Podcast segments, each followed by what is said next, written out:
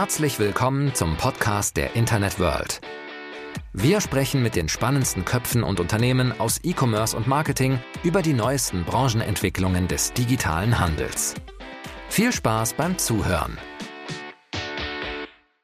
Hallo und herzlich willkommen zu einer neuen Episode unserer Podcast-Reihe Touchpoint. Bei uns dreht sich in dieser Folge alles um das Thema Mobile App Experience. Und das ist natürlich super relevant, denn wir alle nutzen unser Smartphone jeden Tag für verschiedenste Dinge. Und wir sprechen heute darüber, warum das mal besser und mal schlechter funktioniert. Mein Name ist Alessa Kästner, ich bin Redakteurin bei der Internet World und ich freue mich sehr, meinen heutigen Gast, Laura Schwarz, Director Sales EMEA bei der App Experience Plattform Airship, in unserem brandneuen Podcast-Studio hier im Münchner Office begrüßen zu dürfen. Hi Laura, schön, dass du da bist und wir uns ja live und in Farbe gegenüber sitzen können. Ja, hallo, freut mich sehr, da zu sein und dass es ähm, ja auch in Persona geklappt hat. Das hat jetzt lange gedauert, in der Zeit, in der man das immer über Zoom oder Teams machen musste. Also umso schöner, freue ich mich. Auf jeden Fall, ich mich auch. Ich hoffe, du fühlst dich wohl hier bei uns. Das ist ja sehr farbenfroh hier eingerichtet. Und genau, wir haben jetzt einfach einen kleinen Talk. Bevor wir jetzt aber gleich loslegen mit dem Deep Dive ins Thema Mobile App Experience, wäre es super, wenn du vielleicht einfach kurz was zu Airship sagen könntest und natürlich auch gerne zu dir. Also was ist euer Geschäftsmodell, wer sind eure Kunden und wie sieht dein Daily Business so aus? Ja, sehr gern. Also das soll jetzt hier kein, äh, kein Unternehmenspitch werden, aber sicherlich ist es trotzdem interessant mal zu wissen, wer sitzt da eigentlich hinter dem Mikrofon. Airship ist eine App Experience Plattform. Was ist das? Haben wahrscheinlich jetzt noch nicht so viele Leute gehört. Wir waren vorher eine Customer Engagement Plattform, so haben wir uns jedenfalls genannt und haben jetzt eine neue Kategorie kreiert, weil wir einfach den Need gesehen haben im Markt nach äh, besseren App Experiences und auch gesehen haben, dass das eine wirkliche Destination für Marken ist oder für die Nutzer von Marken. Ne? Also ganz viele Marken haben den physischen Store als äh, Destination schon immer gehabt, wie viele hundert Jahre schon. Dann kam die Webseite und dann die App und die App war immer so ein bisschen das Stiefkind, so ein bisschen, ja, das ist auch ein Kanal, so wie E-Mail, aber die App ist viel mehr als ein Kanal wie E-Mail, sondern die App ist wirklich eine ja, eine Destination wie die Webseite, wie der Store auch. Und das finden wir, ist quasi so der Lauf der Dinge und die Innovation, die quasi auch durch die Pandemie jetzt nochmal beschleunigt wurde. Und da zieht Airship jetzt quasi seine Konsequenz und wir bieten daher jetzt aus der Customer Engagement Plattform, die verschiedene Kanäle abgedeckt hat, wie E-Mail, SMS, Webpush und alles natürlich rund um die mobile App. Jetzt auch die Möglichkeiten an, wirklich ohne IT-Aufwand wirklich personalisierte App-Experiences zu kreieren. Und das ist quasi auch schon immer unser Kern gewesen. Airship ist 2009 gegründet in Portland, Oregon und damals waren wir die erste Firma, die die erste kommerzielle Push-Nachricht verschickt hat. Wow, cool. Ja. also die, äh, die lief über Airship-Technologie, worauf wir auch äh, ziemlich stolz sind. Ja, und äh, haben seitdem über die letzten 13 Jahre mal mehr in die Plattform investiert. Aber unser Kern war immer quasi die App und alles, äh, was an Kommunikation und Kundenerfahrung um die App äh, passiert. Und ja, sind mittlerweile Marktführer in dem Segment, in schon mehrere Jahre in Folge, auch von Forrester und Gartner und ja, machen da quasi Innovation auf dem Kanal oder in der Destination. Super spannend. Wie lange bist du schon dabei? Seit 2019 und habe ja hier quasi meine Homebase auch in München, hier gerade um die Ecke von eurem Office. Und ja, wir sind aber auch in Europa quasi schon, die Hälfte unserer Mitarbeiter sitzt mittlerweile sogar schon in Europa London, Paris und da ja, haben wir auch einige unserer größten Kunden, kann ich ein paar nennen. The Zone ist einer unserer größten Kunden. Wir arbeiten natürlich nur mit denen, die ich auch nennen darf. wir arbeiten auch mit Hagebau zusammen mhm. und äh, mit der Zeit und mit der NZZ und äh, mit ASOS und ja, einigen anderen. Aber wir haben nicht nur Retailer und Medienunternehmen als Kunden, sondern auch eigentlich querbeet. Air France ist ein Kunde von uns. Wir arbeiten mit vielen Airlines also gerade wenn es um Schnelligkeit und Skalierung geht, also viele Nachrichten, große Audiences und auch äh, quasi äh, zeitkritische Kommunikation, da sind wir der Mann sozusagen. Ja, cool. Alles klar. Du hast schon gesagt, mobile Services sind auf dem Vormarsch. Was würdest du sagen, wo geht da die Entwicklung hin und wo gibt es auch noch unausgeschöpftes Potenzial bei dem Thema? Also ich glaube, dass wir einen super guten Boost hatten durch die Pandemie und dass es vorher auch ja schon in die Richtung ging, aber die Pandemie hat es tatsächlich einfach nochmal beschleunigt. Wir sehen, wie gesagt, wie ich schon gesagt habe, viele Marken haben das oft oder lange Zeit als Kanal gesehen und äh, die App war quasi das, was einfach quasi die mobile Website gespiegelt und haben mhm. nicht wirklich erkannt, was für ein Potenzial da tatsächlich liegt. Und wir äh, haben aber jetzt durch die Pandemie gesehen, dass viele, viele Nutzer einfach regelmäßiger in die App gehen. Die Nutzung ist seit vor der Pandemie über 31 Prozent gestiegen, die App-Nutzung. Ja, über quer mhm. über alle App-Kategorien hinweg. Das ist Wahnsinn. Ja, ja also das ist äh, fast doppelt so schneller Wachstum als vor der Pandemie. Das ist wirklich viel. Und auch ähm, Umfragen, die wir selbst gemacht haben unter unseren Kunden. Wir haben über 50.000 Apps, die das SDK von uns drin haben.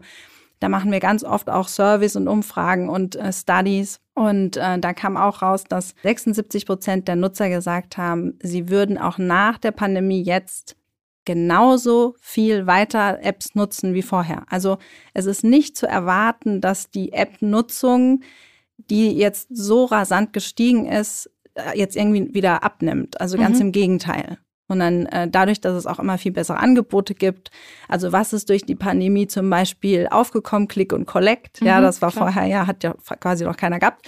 Und aus einem Sicherheitsdenken, ja, wir machen jetzt irgendwas, damit die Leute sie nie anstecken, wurde jetzt quasi ein Komfort- oder Convenience-Denken, weil ganz viele Leute mittlerweile sagen, na gut, ich habe jetzt keine Angst mehr, mich mit Covid anzustecken, aber das Click und Collect, das äh, war doch eigentlich ganz praktisch. Das ja, ja, machen absolut, wir mal absolut. so weiter.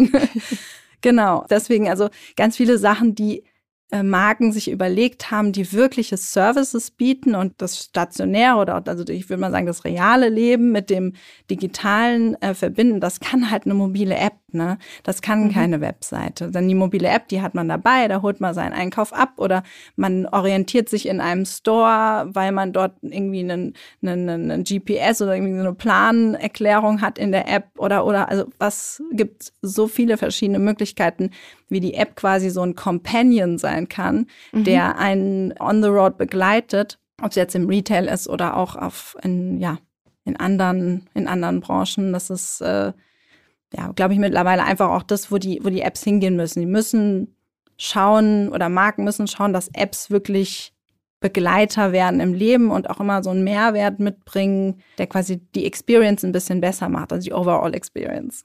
Ja, total. Jetzt hast du mir quasi meine nächste Frage schon vorweggenommen, weil ich hätte ich jetzt gefragt, was eben die größten Unterschiede von Mobile-Anwendungen eben zu Desktop-Anwendungen sind. Aber das sind, wie du es jetzt schon dargelegt hast, vor allem diese Vorteile, diese Convenience-Aspekt und dass sie, ja, wie du so schön sagst, zu so einem Begleiter im Alltag werden am Ende.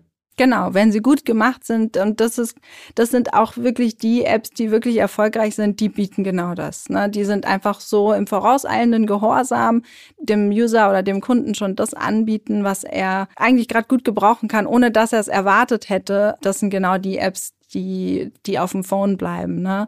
Weil man muss sich halt auch mal sagen, es gibt viele Apps, ganz viele Leute sagen auch, oh, nur 30 Apps auf einem Smartphone werden wirklich benutzt. Mhm.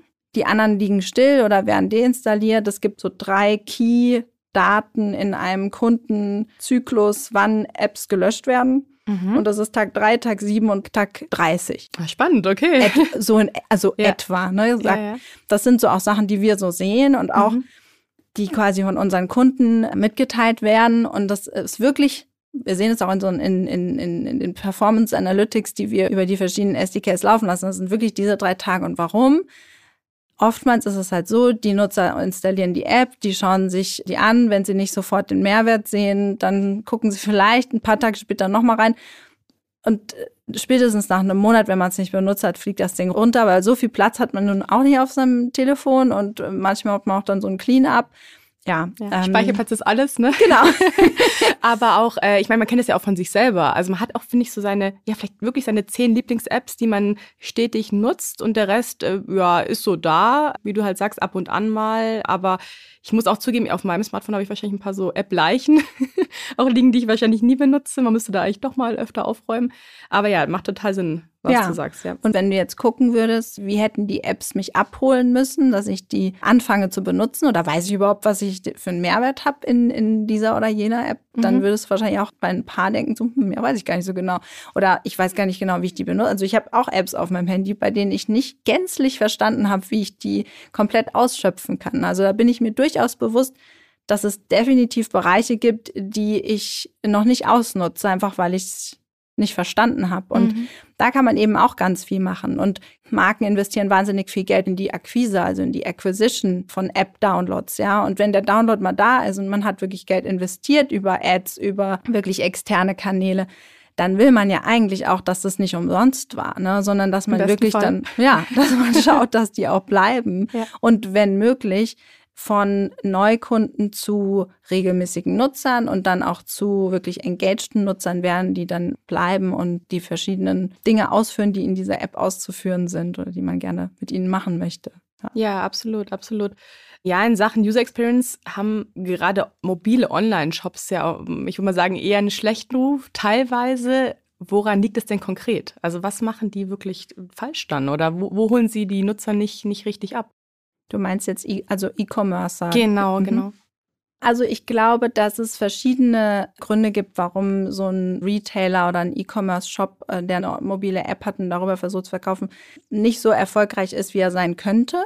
Das fängt damit an, dass man möglicherweise mit der Tür ins Haus fällt, wenn die App runtergeladen wird. Es gibt verschiedene Möglichkeiten, einen, User zu willkommen zu heißen. Ja, Mhm. das ist schon mal das Erste. Sage ich dem gar nichts, der geht in die App und der sieht quasi die, die Startseite und hat da Buttons und äh, weiß aber gar nicht, wo was ist. Ähm, oder nehme ich den an die Hand und zeige ich dem wie in so einem Tutorial so ein bisschen, was er wo machen kann, was er wo findet, was die Vorteile sind, was für Goodies ihn in der App erwarten. Die App muss schon was sein, was dem User einen Vorteil verschafft. Ja, Mhm. also das muss so ein bisschen der so der Club sein. Ne? Also wenn Mhm. du wenn du die App hast, dann hast du halt einen, einen Vorteil gegenüber den den äh, Käufern, die keine App haben. So so möchte man das eigentlich haben oder so ähm, schafft man es auch, dass die Kunden bleiben. Und das muss ja nicht wahnsinnig äh, viel sein, ja, aber dass man dem User zu Anfang abholt und ihm sagt, was für Rabatte hat er zu erwarten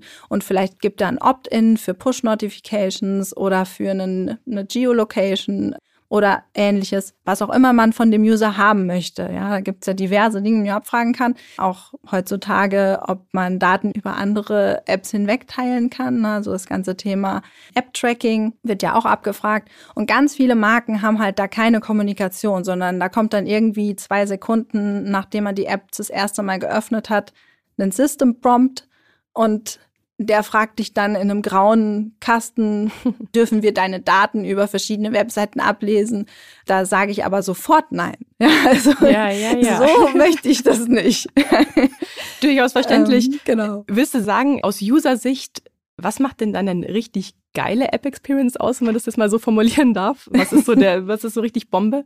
Ja, eine richtig Bombe-App-Experience ist so ein bisschen, was ich auch schon gerade angedeutet habe. Also erstmal richtig gut kommunizieren und dadurch gutes Messaging. Ne, das ist dann genau äh, sowas, wo dann ein Unternehmen wie Airship ins Spiel kommt. Wie baue ich coole, schöne aussehende Nachrichten, die auch im richtigen Moment kommen, kontextuell, die den Kunden aufklären darüber, was kann er in dieser App machen, was sind die Vorteile, wo kann er was tun, wo gibt's Hilfe, welche Daten werden von ihm abgelesen, weil ganz viele Nutzer wollen ja auch wissen, was, was passiert denn hier eigentlich Mhm. und was passiert denn eigentlich, wenn ich das Opt-in gebe und ähm, was macht ihr eigentlich denn damit? Und ganz viele Sachen, die man früher über Cookies hat sammeln können, geht ja jetzt heute nicht mehr, aber man kann das ja auch durchaus direkt abfragen. Ja, also Mhm. wenn ich jetzt zum Beispiel ein großer Sportartikelhersteller wäre, habe eine E-Commerce-App und ich habe das Problem, oh, ich kann nicht mehr so wirklich viele Daten sammeln über meine Nutzer.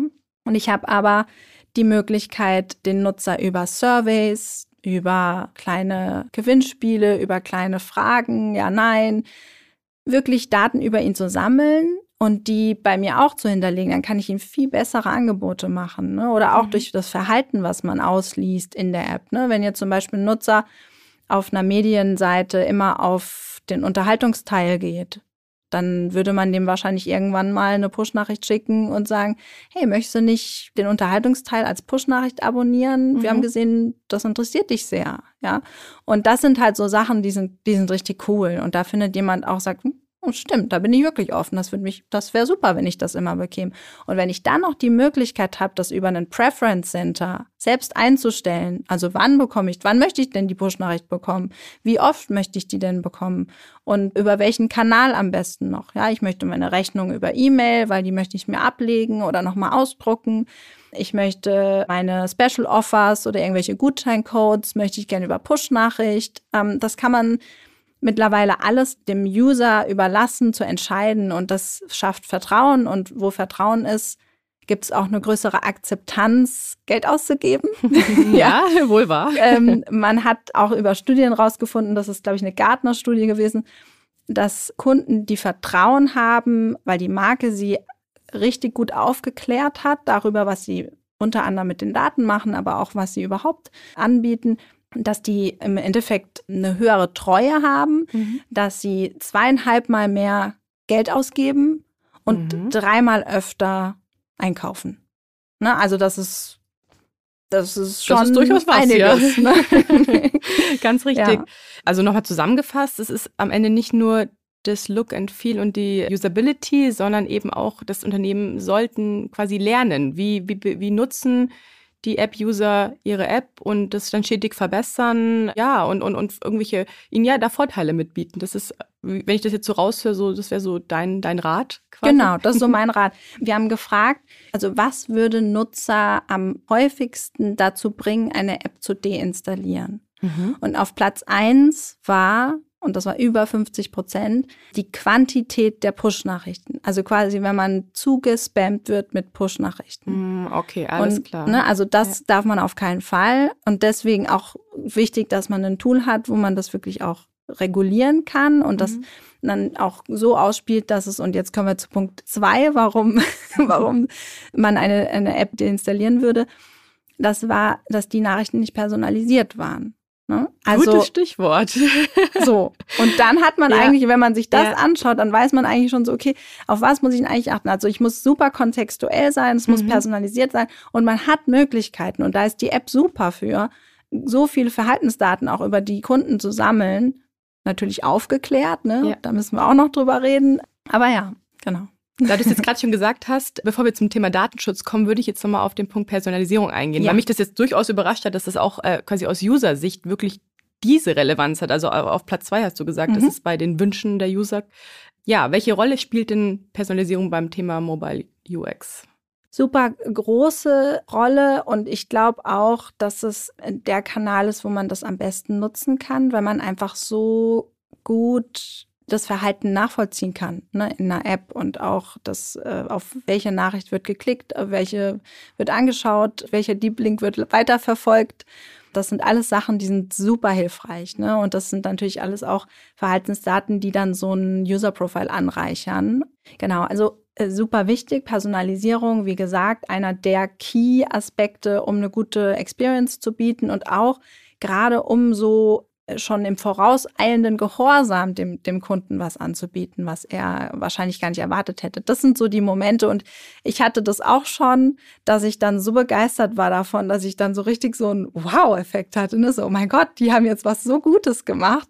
Fällt dir gerade ein Beispiel ein? Spontan? Ähm, also ich glaube, äh, also ich hatte das jetzt zuletzt bei T-Online mhm. und ich sage jetzt T-Online, obwohl ich hier bei der Internet World sitze, aber es ist in Ordnung. Ne? Das ist total in Ordnung. ähm, T-Online habe ich, da fand ich das total super, weil die machen das richtig toll mit dem Preference Center. Mhm. Ne? Also ich habe nie das Gefühl, die ballern mich zu. Das ist, ich bekomme nur das, was ich, was ich wirklich lesen will. Ich habe nicht so viel Zeit am Tag. Mhm. Aber wenn ich, also das, was ich abonniert habe, was ich als Push bekomme, das lese ich auch. Und da mhm. warte ich auch schon fast drauf morgens. Ähm, also das fand ich super cool. Die habe ich runtergeladen, die App, und habe mir überlegt, also ich mochte die Inhalte, ähm, ich mag das auch gern lesen, so wie die schreiben. Und dann dann habe ich gesehen, hey cool, ähm, ich muss nicht diese ganzen Push-Notifications bekommen, die die äh, quasi äh, über alle ihre verschiedenen Themenbereiche hinweg verschicken, sondern ich ja. kann es mir aussuchen. Und ich bekomme jetzt tatsächlich wirklich nur das Morgen- und das Abend-Update. Okay, das cool. sind die Sachen, die ich auch wirklich lese. Ja. ja. Ist ja eigentlich wie bei Newslettern am Ende auch. Ne? Da sucht man sich im, im besten Fall ja auch die, ähm, zumindest, zumindest, im beruflichen Kontext, die aus, die einen wirklich interessieren, bevor man da jetzt hunderte E-Mails am Tag bekommt. Ne? Klar, ja. jedes Thema ist irgendwie spannend, aber ob es dann einen auch wirklich selber immer so betrifft äh, oder interessiert, ist dann wieder eine andere Frage. Deswegen ja, kann man ja eigentlich total nachvollziehen und macht auch ja in Bezug auf Mobile Apps total äh, Sinn irgendwo, ja. dass man auch so danach selektiert letzten Endes. Genau. Ne? Und am Ende, mhm. ich hatte so viele Medien-Apps auf meinem Telefon, es ist jetzt bei Data Online geblieben. Ne? Also ja, die Wahnsinn. anderen haben halt nicht so gut gehabt. Okay, ist ein Learning, ist ein Learning. Super. Ja, es war schon super spannende Themen. Ich würde sagen, wir machen noch einen kleinen Ausflug zum Thema Datenschutz. Du hast schon mal kurz drüber geredet.